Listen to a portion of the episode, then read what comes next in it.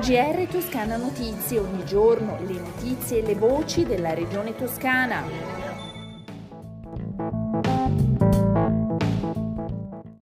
Gentili ascoltatrici e ascoltatori, un saluto dalla redazione di Toscana Notizie, questo è il nostro giornale radio. La Toscana si prepara all'accoglienza dei cittadini ucraini in fuga dalla guerra, intensifica le opere di raccolta di beni, ha acceso un IBAN per la raccolta fondi e si sta organizzando per gli hotel dell'accoglienza. Sulla facciata di Palazzo Strozzi Sagrati in Piazza del Duomo a Firenze sventola una bandiera ucraina. Quanto sta accadendo è gravissimo, afferma il presidente Eugenio Giani. A ore sarò commissario di protezione civile. E nella mattinata di sabato 5 marzo il presidente incontrerà gli albergatori. Noi siamo pronti ad accogliere, dice. Per l'accoglienza dei profughi ucraini, come Regione Toscana, disponiamo per tutti coloro che arrivano il tampone e la vaccinazione anti-Covid, continua Eugenio Giani, parlando con i cronisti, a margine della presentazione a Firenze del nuovo treno ibrido Blues di Trenitalia. Vogliamo vaccinare tutti coloro che arrivano qui, ha aggiunto. Non ci basta il tampone. In Ucraina avevano lo Sputnik che non è stato riconosciuto e che ha dato meno risultati. Infatti la Russia è il paese in cui sono morte più persone. Lo avete visto negli ultimi mesi, continua, e contemporaneamente l'Ucraina è stata lasciata nelle condizioni di un livello di vaccinazione del 30-32%. Infatti solo un terzo degli ucraini è vaccinato, conclude il presidente della regione toscana. Cambiamo argomento, parliamo di trasporti. Parte da Firenze la rivoluzione blues. Infatti è stato presentato in Piazza della Repubblica a Firenze, appunto, il primo treno ibrido di Trenitalia a tripla alimentazione elettrica, diesel e a batterie un treno con un'impronta green ancora più sostenibile per il ridotto impatto ambientale e per la maggiore attenzione sociale con la possibilità di offrire alle famiglie un'area dedicata ai bambini. Il villaggio Trenitalia, dove è presente un modello in scala reale del blues, è stato inaugurato dal presidente della regione toscana Eugenio Giani insieme all'assessore ai trasporti Stefano Baccelli e all'amministratore delegato e direttore generale di Trenitalia Luigi Corradi. Ascoltiamo nell'ordine il presidente Giani e l'assessore Baccelli.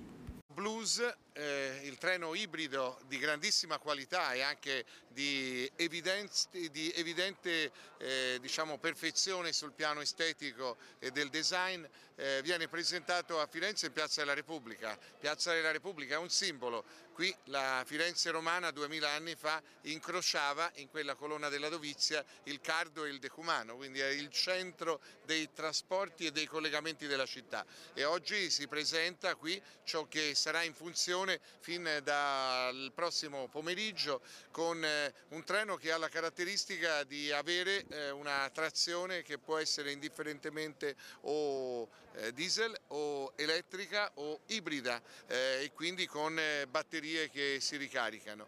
Naturalmente tutto questo significa salto di qualità nei collegamenti del trasporto pubblico locale sulla rete toscana e significa anche innalzamento dei livelli diciamo così d'accoglienza proprio per stimolare le persone a prendere il treno, è la cosiddetta cura del ferro. Con il nostro contratto di servizio come Regione Toscana investiamo qualcosa come 900 milioni di euro per rinnovare quasi completamente le, la flotta, 100 nuovi treni su 150, l'età media che sarà dimezzata, arriverà a 7 anni già nei prossimi anni.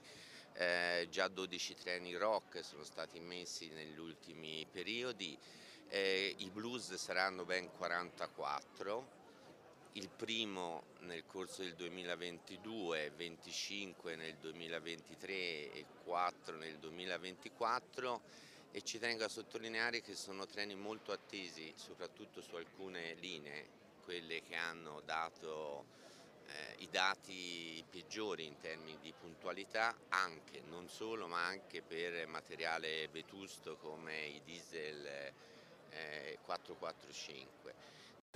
Le consegne del treno regionale Blues partiranno proprio dalla Toscana. Nel 2022 il nuovo treno arriverà sulle linee non elettrificate del bacino senese, del bacino faentino e della Val di Sieve, prevedendo nel 2023 un cambio completo del modo di viaggiare su queste linee. E continua il tour di Giovani Sì, la seconda tappa al polo universitario di Grosseto, oltre 50 tra studentesse e studenti eletti nei consigli di istituto, nella consulta provinciale e nel Parlamento regionale degli studenti si sono confrontati su edilizia scolastica e trasporti. Il consigliere per le politiche giovanili del presidente Gianni Bernardica, funzionari e tecnici di regione e provincia, il presidente della provincia di Grosseto e sindaco di Roccastrada Francesco Limatola li hanno ascoltati dall'inizio alla fine con attenzione e la partecipazione viene premiata perché giunge un primo risultato. Nascerà infatti un tavolo provinciale per permanente di confronto. La mattinata si arricchisce con l'intervento in video collegamento dell'assessore alle attività produttive Leonardo Marras, che ribadisce quanto Giovani Sì sia un'esperienza viva che porterà ancora ulteriori risultati. Continuiamo con il nostro GR. Il ministro della Salute Roberto Speranza e il presidente della regione Eugenio Giani si incontreranno sabato 5 marzo nel salone Brunelleschi dell'Istituto degli Innocenti in piazza Santissima Annunziata a Firenze. Sul tavolo il PNRR e il futuro della sanità territoriale tra prossimità e innovazione. A conclusione dell'incontro, il presidente Gianni accompagnerà il ministro Speranza in una breve visita all'ospedale Santa Maria Nuova di Firenze. E vediamo ora i dati relativi all'andamento della pandemia in Toscana. Nelle ultime 24 ore sono 2.751 nuovi casi, 37 anni l'età media, 15 i decessi. Calano i ricoveri, infatti in tutta la regione sono ricoverate 783 persone, 13 in meno rispetto a ieri, di cui 47 in terapia intensiva, anche in questo caso 6 in meno. Regione Toscana e Comando regionale della Guardia di Finanza firmano un nuovo accordo di collaborazione. L'obiettivo comune è contrastare eventuali frodi, abusi ed irregolarità di natura economica e finanziaria con controlli e scambi di informazione a partire da chi beneficia di incentivi, sostegni e finanziamenti pubblici, un fronte di spesa da monitorare e che con le risorse del PNRR si farà ancora più ampio nei prossimi mesi. A firmare l'intesa sono stati il presidente della Toscana Eugenio Giani e il generale di divisione Bruno Bartoloni, comandante regionale della Guardia di Finanza. L'accordo firmato avrà una durata di due anni. Un tavolo tecnico per la strada dei Mandrioli. A proporlo è stato l'assessore alle infrastrutture e trasporto Stefano Baccelli.